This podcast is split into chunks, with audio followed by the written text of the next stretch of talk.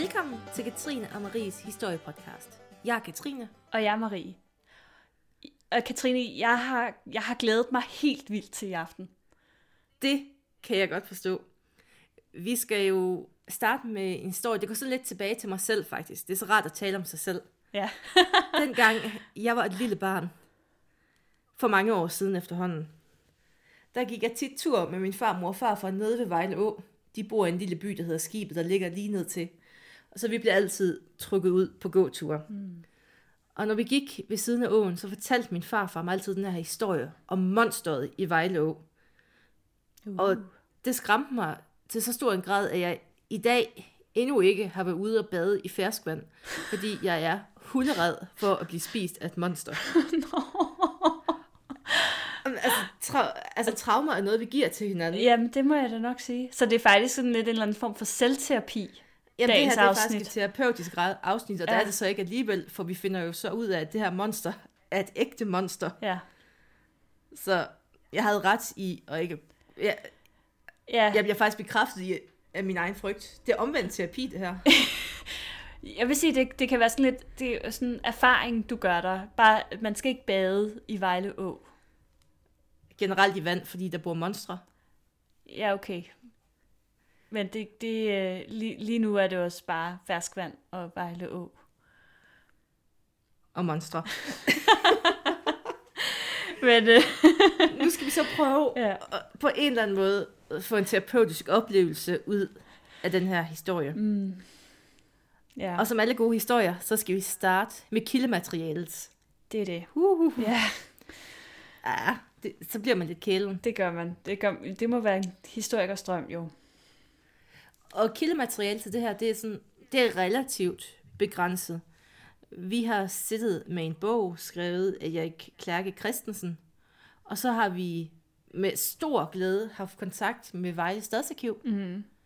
Og i den forbindelse, Marie, så er der nogen, vi skal sige tak til. Jamen, altså, vi skal jo sige kæmpe tak til Thor Tejlbjerg, som simpelthen har været så venlig uh-huh. at sende os et uddrag fra hans bog Fiskeriets historie i Vejle Fjord og de tilløbende vande, som, øh, som faktisk beskriver øh, den, her, den her begivenhed, som jo er en skældsættende begivenhed i, øh, I mit liv i hvert i fald. dit liv og i øh, fiskeriets historie i Vejle Å, kan man sige.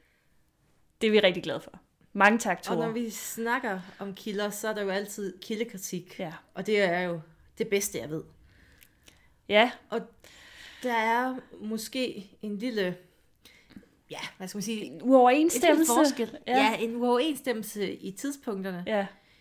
Egon han beskriver den her begivenhed, det er i 1911 i september, ja. imens Tore, det er i juli året før. Ja, og Tores argumentation er sådan set, at, øh, at, at det er fordi, det er der, aviserne beskriver den her begivenhed. Og derfor er jeg me- mest tilbøjelig til at, at sige, at det nok er ham, som Ja, har ret. Egon han har jo beskrevet det her lidt ud fra sin egen hukommelse. Ja. Og, og, en, og en anden, det giver et, jo noget, et andet men- vidne, som var til stede der, som var en gammel mand, da, da Egon skrev sin bog i 82. Øh, 1982, vel at mærke. Øhm, så, så sådan er det en gang imellem, så må man, det, det er jo det spændende ved historie, ikke? At øh, der kan være... Det er det, der gør det sjovere end arkeologi. Om, ja, jo, Vil du begynde, Marie? Ja, for delen. Vi skal i gang med den her spændende historie. Og øhm, den begynder simpelthen en mandag formiddag i juli 1910. Der øh, låste Mathilde de Marais døren til sin lille købmandsbutik i skibet, lidt uden for Vejle, hvor din, hvor din bedsteforældre bor.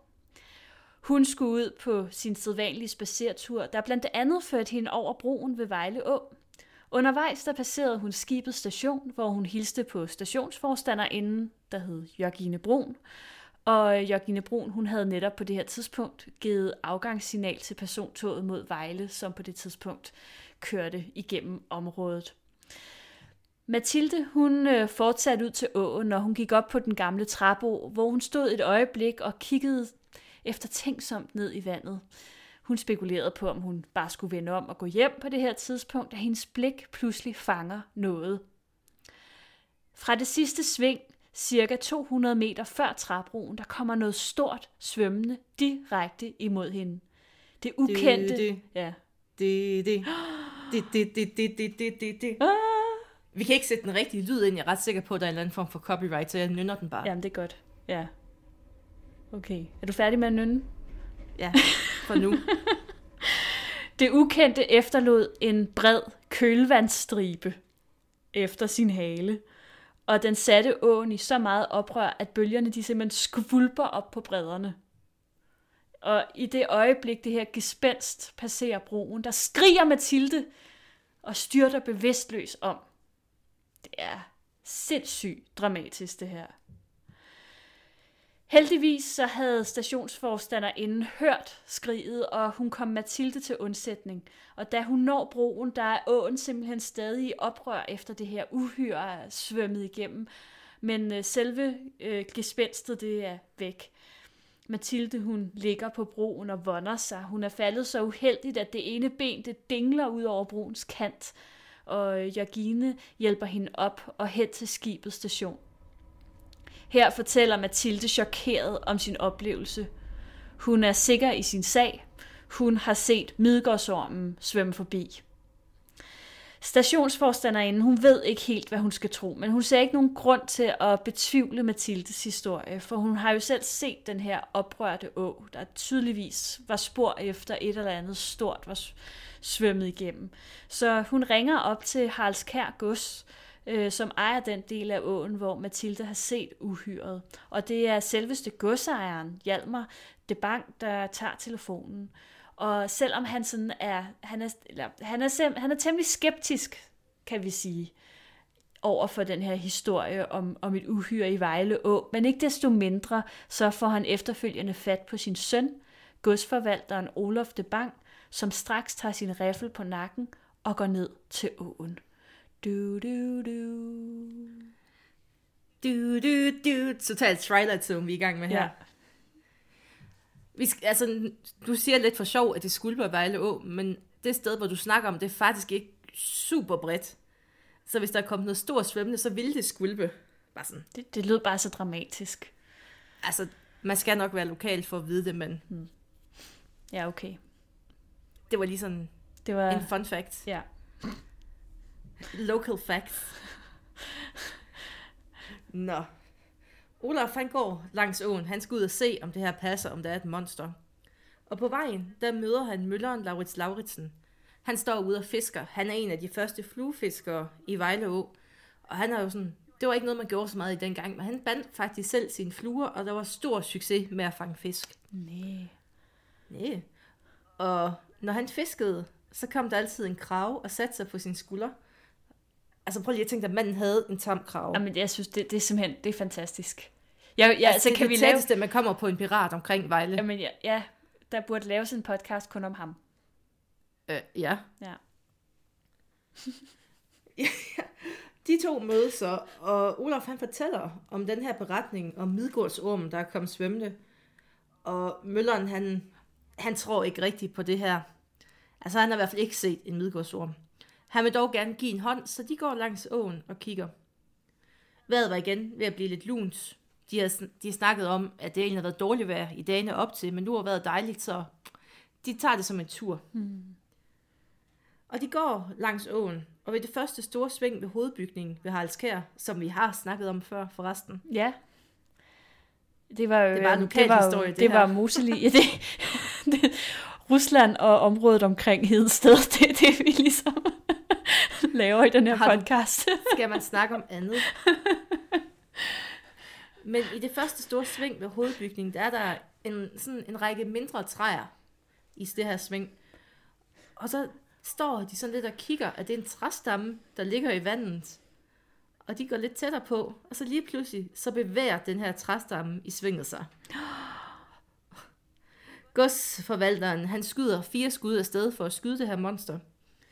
Monsteret, det reagerer ved fjerde skud, og det står, det med sådan en kraft, at da halen blev sat i svingninger, sprøjtede det ind på de to mænd, mm. som stod ved åbredden. Er det så her, du også vil sige, at åen er ikke mere end en meter bred lige på det her sted? Eller? Mm. Den er bred, men altså her er det, det er jo en voldsom hale, Marie, det her monster har Ja, haft. men jeg ved det. Ja. Det, Altså, det, mon- det er et monster, husk det nu. ja. Og den skyder så afsted langs åen. Og de prøver at følge med, og de løber, og de løber. Og under, den svømmer under landevejsbroen, og så op i det store udsving ved kreaturbroen, og så er den væk. Uff.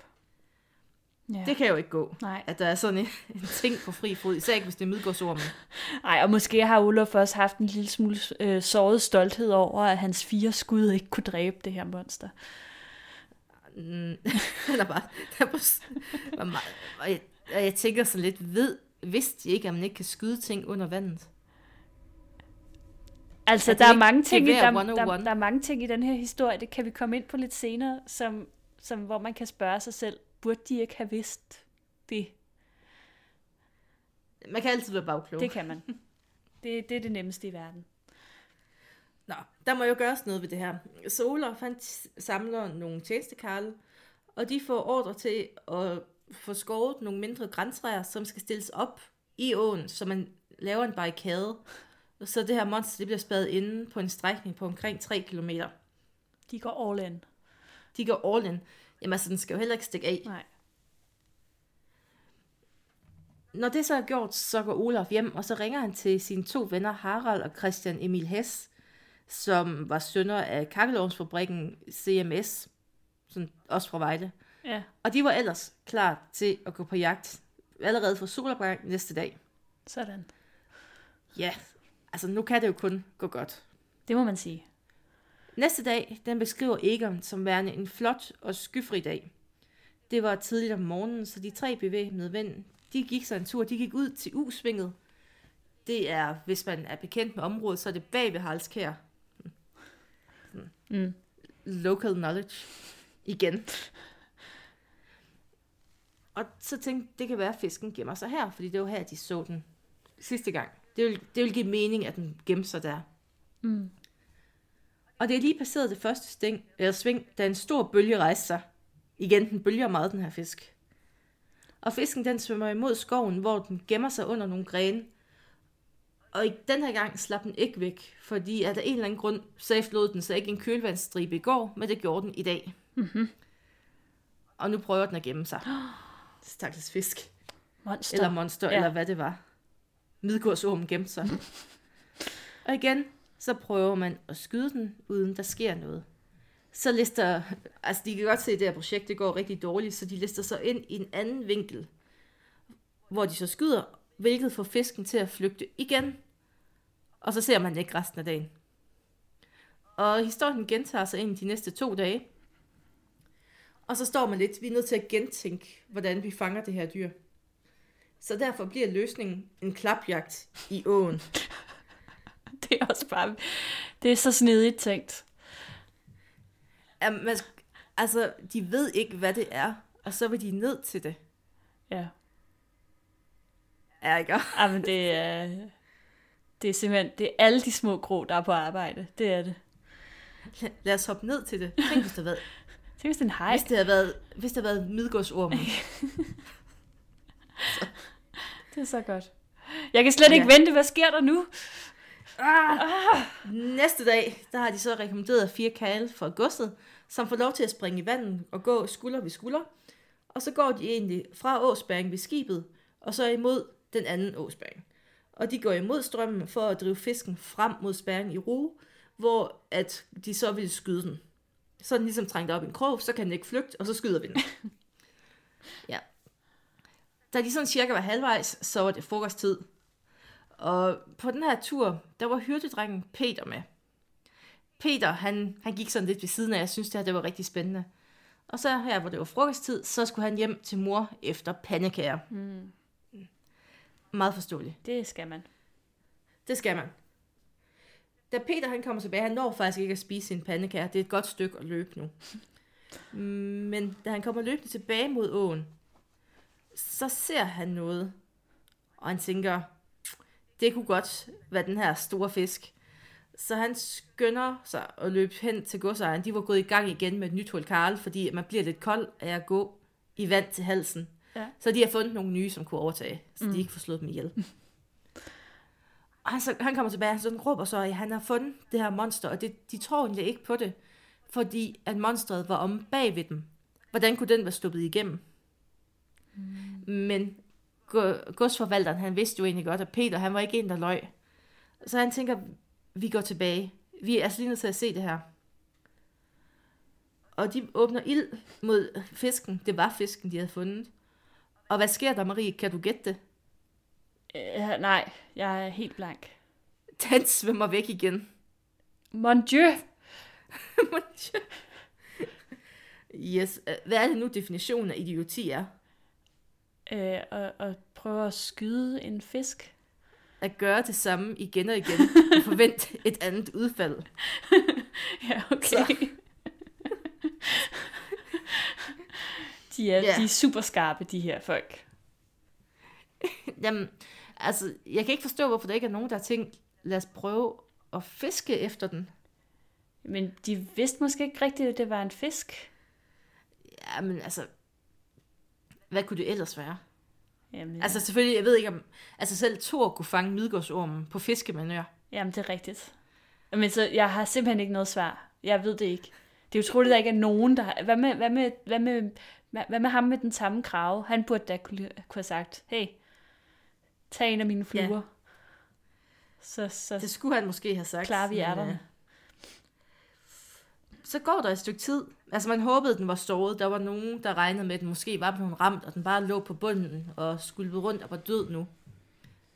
Men i slutningen af måneden, og det her kommer tidslinjen lidt i spil, Mm. fordi i bogen, der står det, det er i slutningen af september.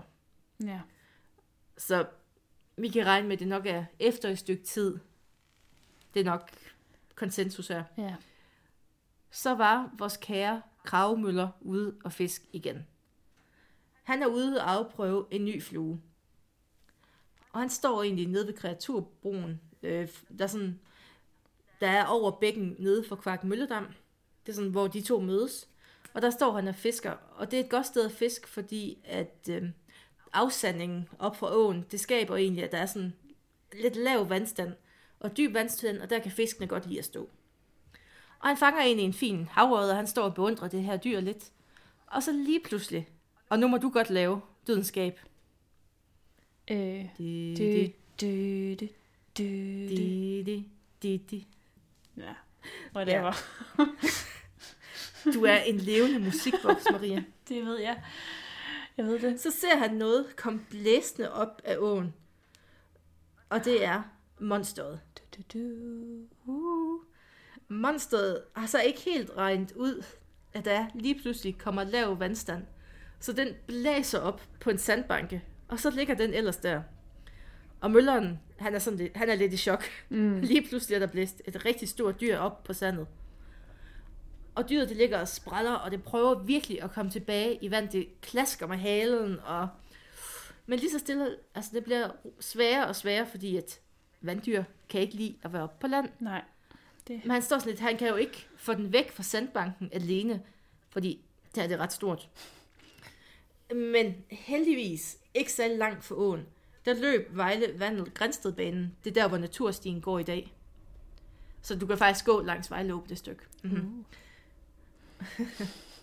Så kommer der en banemand kørende på en skinnecykel. Ja. Og mølleren, han råber han, ham an, at han skal simpelthen komme ned og hjælpe nu. Og han, banemanden, han smider, hvad han har, og så hopper han ned for at få det her dyr tøjret. Og de her to mænd til sammen, plus et par lægter fra broen, der gik over bækken, der kunne de så få møffet den op på jorden. Og så står de lidt. Der ligger et dælens stort dyr. Ja, den er jo i hvert fald næsten to meter lang, ikke? Nemlig, og så godsejeren, eller godsforvalteren, han har så set, der er sket noget længere nede af åen. Og han kommer løbende, og så ser han kæmpen ligge der. Så han får fremskaffet en sluf, og dem, der ikke er så landbrugs know-how-agtige, det er sådan en, man lægger døde dyr på, for at slippe dem væk. Mm. Og dengang så havde man jo ikke lige et kølerum, man kunne smide den ind i, Ja. ja. så man tog den hen til Kvark Mølle Mejeri, som var det koldeste sted, man lige kunne finde her i den her omkreds. Mm.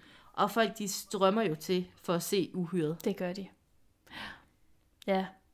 Ja, fordi at, øh, at fangsten af, af midgårdsormen, rygtet om det i hvert fald, det spredte sig som en løbeild på egnen. Og øh, ja, som du siger, de strømmer ned til det her mejeri for at se dyret. Og øh, da folk de ankommer, der er man i færd med at løfte den op øh, på mejeriets største vægt. Og øh, man skal jo forsøge at, at finde ud af, altså øh, det, det er en to meter lang dyr, øh, og og man prøver først at sætte 100 pund øh, løjet på, og det er bestemt ikke nok, og så sætter man 50 pund løjet på, og det er stadig heller ikke nok. Og det er først, da man når op på 160 pund, at øh, vægten den balancerer. Og så vidt jeg kunne finde ud af, fordi jeg er ikke så stærk i, i det der med at få konverteret gamle vægtenheder, det svarer, altså det er sådan mellem 60 og 80 kilo. Alt efter så... hvilket pund man ligesom regner efter. Så det er, en temmelig, det er et temmelig stort dyr, altså to meter lang og omkring sådan, jeg skal vi sige 70-80 kilo måske. Så vejer cirka det samme som et voksen. Ja. En voksen mand. Ja. Det er alligevel stort. Men der er altså ikke rigtig nogen på stedet, der kan finde ud af, hvad det er for noget, man har fanget. Det er en af de punkter der, som er lidt underligt, men det vender vi tilbage til om lidt. Ingen i skibet har nogensinde set noget lignende. Og man forsøger så derefter at forhøre sig hos nogle af de lærte folk i Vejle. De er heller ikke særlig behjælpelige. Skulle man ikke også have fat i dem dengang med halskærpin? det skulle man uden tvivl. Det er altid det er de, altid lærte de lærte folk, i Vejle, de, de lærte i. Vejle. Ja, vi fik jo også fat i de lærte i Vejle på, øh, på stadsarkivet. De var mere kompetente. Ja, det må man sige. Øhm, den eneste løsning, det er simpelthen at sende bud til København, fordi det er jo der, hvor at de rigtig lærte folk, de er. Det ved alle. Og øh, derfra, der ankommer der en ekspert cirka 8 dage senere. Det er alligevel lang tid, at den fisk, den får lov til at ligge. Øhm, vi kan godt afsløre, at det er en fisk. Altså, så langt, så godt. Øhm, En monsterfisk. en monsterfisk. Øhm, den her ekspert fra København, han kunne konstatere, at der var tale om en russisk stør. Det kunne han se øjeblikkeligt.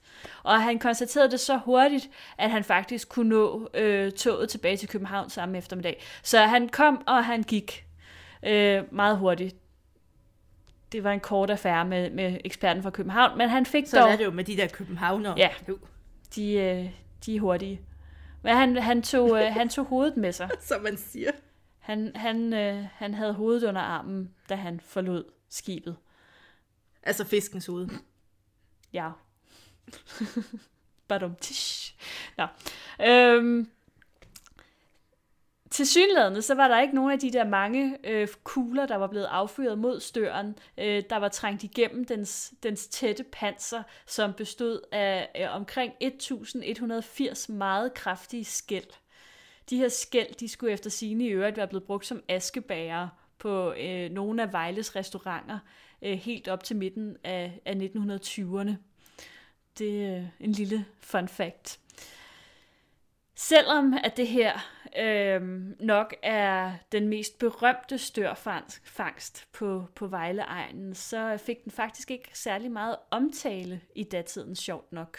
Og hvilket måske også lidt afspejler sig i det ret begrænsede kildemateriale. Men som jeg har indtryk af, trods alt, øh, har det efterladt et meget stort indtryk i mands minde. Øh, nu både du fortalte om dine din bedsteforældre, eller din, din farfar, øh, der Jamen, altså, fortæller jeg- historien. Øh, men vi har faktisk også haft øh, kontakt øh, til, til en på Twitter, som, øh, som, som skrev om, at hans oldefar havde været med til, til fangsten. Øh, og, og vi vender øh, tilbage med, en, med forhåbentlig med en opfølgning på, på den historie i, i en senere podcast. Men altså aviserne, de, de brugte ikke særlig meget tid på den, og, øh, og, og skrev bare, øh, nævnte den i, i en række af andre øh, spøjsefangster, som en, en sæl i Himmelbjergsøerne, og en skildpaddefangst i Seest, og en hummerfangst med de bare næver ved Lillebælt, og så også fangsten af en 16 cm lang, 10-armet blæksprutte det samme sted. Det har været en voldsom sommer. Det må man sige på, øh, på, på, øh, på, På fiskefronten, på der har det været fiskefronten. Det har været skældsættende år. dramatisk sommer, ja. Men altså, det var jo faktisk slet ikke første gang, at der var fanget stør i Vejle Å, og det er jo måske også det, som gør, at altså, gør, at den her historie, den, den bliver sådan lidt underlig, fordi de burde måske have, have vidst, hvad det var, de havde at gøre med, på en eller anden måde, og at de måske ikke skulle skyde den. Øhm, den, aller, den første beretning, den stammer helt tilbage fra 1767, hvor præsten og forfatteren øh, Jakob Nielsen Vilse beskriver en fangst, som fylder et helt vognlæs. Det er selvfølgelig ikke måske så, så målbart, men, men man fornemmer, at det er stort. Øh, i, ja, I 1767, der beskrives det i øh, det danske atlas, at støren under tiden forekommer i Vejle Fjord, og at den derfra indimellem forvilder sig ind i åen. I begyndelsen af 1900-tallet, der bliver der fanget øh, mange stører i Vejle Å, øh, eller mange, en, to mange. Den bliver fanget et par gange. øh, og avisen Vejle Socialdemokrat skriver den 18. juli 1903, at der var blevet fanget øh, ni såkaldte makrelstør. Øh, det er til synligheden aldrig rigtig blevet verificeret, hvad det her egentlig er for en art. Øh, man mener i dag, at der nok er tale om tunfisk, så det tæller jo faktisk ikke rigtigt. Men dengang gik der ligesom... Fiskehistorier. Ja, dengang gik der ligesom snakken om, at man havde fanget stør der. Øh, halvanden måned senere, der var der dog ikke nogen tvivl om, øh, hvad det var for en fisk, øh, da en øh, fisker fangede en godt 2,2 meter lang og 100 kilo tung stør. Øh, den her fisk den blev transporteret til Tyskland, hvor den blev solgt for 18.000 pfennig, øh, som jo var en temmelig stor sum. Øh, og det skal jo siges jo, at øh, altså støren var jo faktisk en ret kostbar fisk. Fordi den, det er der kaviaren kommer fra. Det var lige præcis det, og, øh, og det var meget kostbart. Ja, på det meget tidspunkt. kostbart. Det er meget kostbart. Så det var, det var en god fisk at fange. Desværre virker det lidt som om, at, øh, at de her stakkels fiskere ved Vejle Å ikke rigtig har været bevidste om, hvor kostbare de her fisk egentlig var. Så de er altså blevet taget ved næsen ret ofte, når de har forsøgt at, øh, at sælge dem. I, I 1907, altså tre år før den her historie, vi lige har fortalt, der blev der igen fanget en 2,5 meter lang og næsten 100 kilo tung stør i Vejle Å. Fisken den var fuldstændig proppet med den her kostbare rovn, og den blev solgt til en lokal fiskehandler for 50 kroner, hvilket var omkring 500 gange så meget, som en makrel kostede på det tidspunkt. Så det siger lidt om, om størrelsesforholdet. Fiskehandleren han indrykkede derefter en meddelelse i Vejle Amts Avis om, at fisken den ville blive udskåret og solgt på torvet den 1. maj. Og I den forbindelse, der købte en øh, lokal købmand kraniet, og han skænkede det derefter til Latinskolen, som kontaktede Zoologisk Museum. Og museet konstaterede, at det, at det her, altså fundet i fangsten i 1907, øh, var den største stør, der nogensinde var blevet fanget ved en dansk kyst. Øhm, så altså, man kan sige, der har faktisk været nogle andre øh, stør-historier i, øh, i Vejle Å. Og historier. Historier og, øh, og, og monstret, som, øh, som har plaget der i så mange år, var jo faktisk ikke engang den største af de fangster, der har været. Nej, men nu sidder jeg også og kigger. Ved du, hvor meget den stør, altså hvor stor den største stør, man nogensinde har fanget, var? Nej. Øhm, det er så godt nok øh, amerikanske pund, hvad det være, men 1100 pund. Pund? Ja, okay. Det, har... det er så cirka halvdelen, så en 600 kilo. Oh, Altså, der, det, altså, man kan jo godt forestille sig, at ret mange af de her, nu, nu, nu kalder de den selv for midgårdsorm og sådan noget, men, men mange af de her beretninger om, om søuhyre fra gamle dage, altså det kan jo sagtens have været stør. De bliver store, de gør. De kan blive simpelthen så store. Øh, øh, nu har jeg så også fundet noget med, om stør er farlige for mennesker. Ja. Og jeg vil lige sige, at den her hjemmeside, den understreger, at støren ikke angriber mennesker, men hvis den bliver bange, så er den stærk nok til, at den slår et slag med halen, og så kan du jo, altså så løs, ja. slå mennesker, så de falder. Så det var faktisk rigtig dumt, de gik ned til den.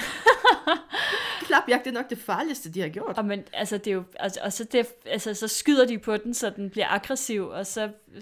Jamen, jeg tror ikke engang, kuglerne de rammer, fordi at kugler og vand, det bliver jo afbøjet super meget. Jamen, det, det var jo også det, de kunne øh, konstatere ved obduktionen.